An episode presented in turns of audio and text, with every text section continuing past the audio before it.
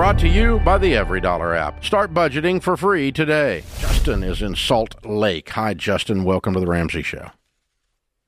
How's it going, guys? Thank you guys for taking my call. So I am on uh, baby step number two of paying off my debt, and I have about thirty-eight thousand dollars worth of debt, and I'm 21.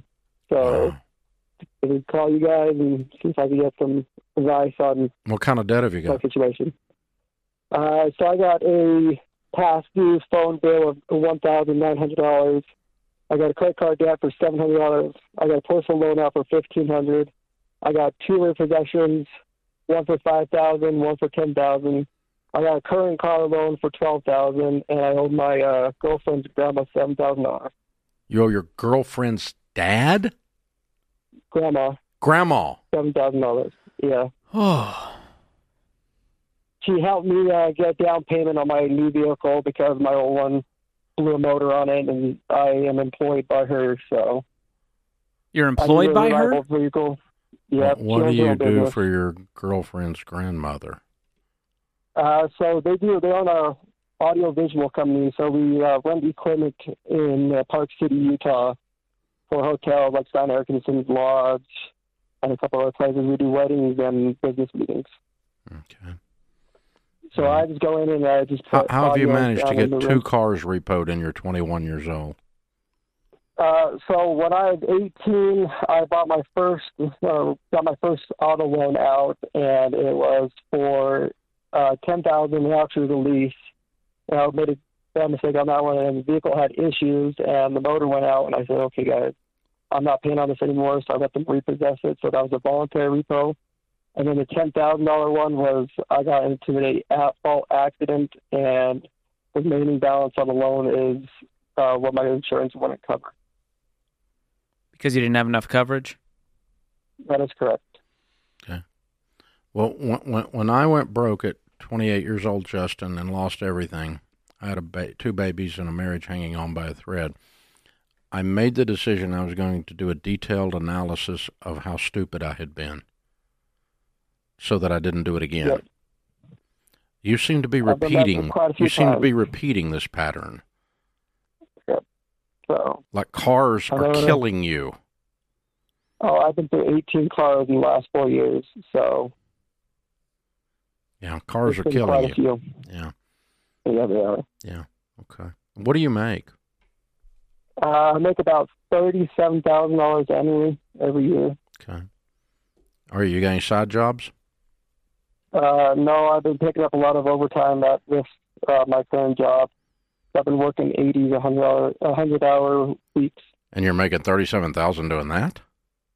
Yeah, that's just my base without my over Ah. my overtime. My overtime wages are about thirty three hundred dollars every two weeks. Okay. All right. So another thirty-six thousand. You're doubling your income. That is correct. That would make sense if you're working eighty hours instead of forty. Okay, so that'd be logical. Okay. Yeah. So, um, good. All right. So you're making it like seventy as long as you can continue to get the OT, and if you can't get the OT, pick up something else, right? Yep. Okay, Uh, that's we good Had, we had a slow season. We had a slow season about November, so I got a second job lined up. Okay. Are you paying payments on the nineteen hundred dollar old phone bill? Uh, yes, I actually uh, I'm paying three hundred dollars a month until I get enough to wipe that one out. And I know my credit card last payment is going to be coming out next week on Thursday. So Okay. I'll be losing that six hundred dollar credit card debt. Okay. The two repos will settle with you for pennies on the dollar, lump sum. Yep. And so if you have a ten thousand dollar repo deficit, the big one, you probably could offer them three thousand dollars cash and they'll take it. You're going to have to argue with them and act like you're broke and carry on and whine and I can't pay it and this is all I can do and otherwise I'm going to have to file bankruptcy and you're going to have to threaten them and all this stuff. But you flop around on the floor and foam at the mouth a little bit and then they'll you can eventually get them to settle for about three grand. Good. Okay, and the same thing on the five thousand. You ought to be able to do that for about a thousand, fifteen hundred bucks. Get it in writing. Offer them a lump sum. Nothing. No payments. No payment plans. I can't put you on a payment plan. I don't have room to have another payment plan. I've already got a car payment. That's why this got repoed because I'm a broke guy. So, but broke guy's 21 years old and I want to settle this. I can give you $3,000 cash or I can give you nothing and you can get nothing. Which do you want? Do you want nothing? I can do nothing. I can hang up the phone and you'll get nothing. What is it you want? And this is how you have to talk to them because they're brain damaged. Okay. All right. You got to really lean in, dude. You got to really lean in and then get it in writing from them before you send them any money and do not allow them to have electronic access to your checking account because they will take everything in your account, not what you agreed to, because they lie. Okay. Okay. It's an industry of scum. And so you have Okay. to treat it like you're dealing with pure evil, even though you're the one that didn't pay your bill. But you still have to go treat them like you're handling an alligator, okay? Okay.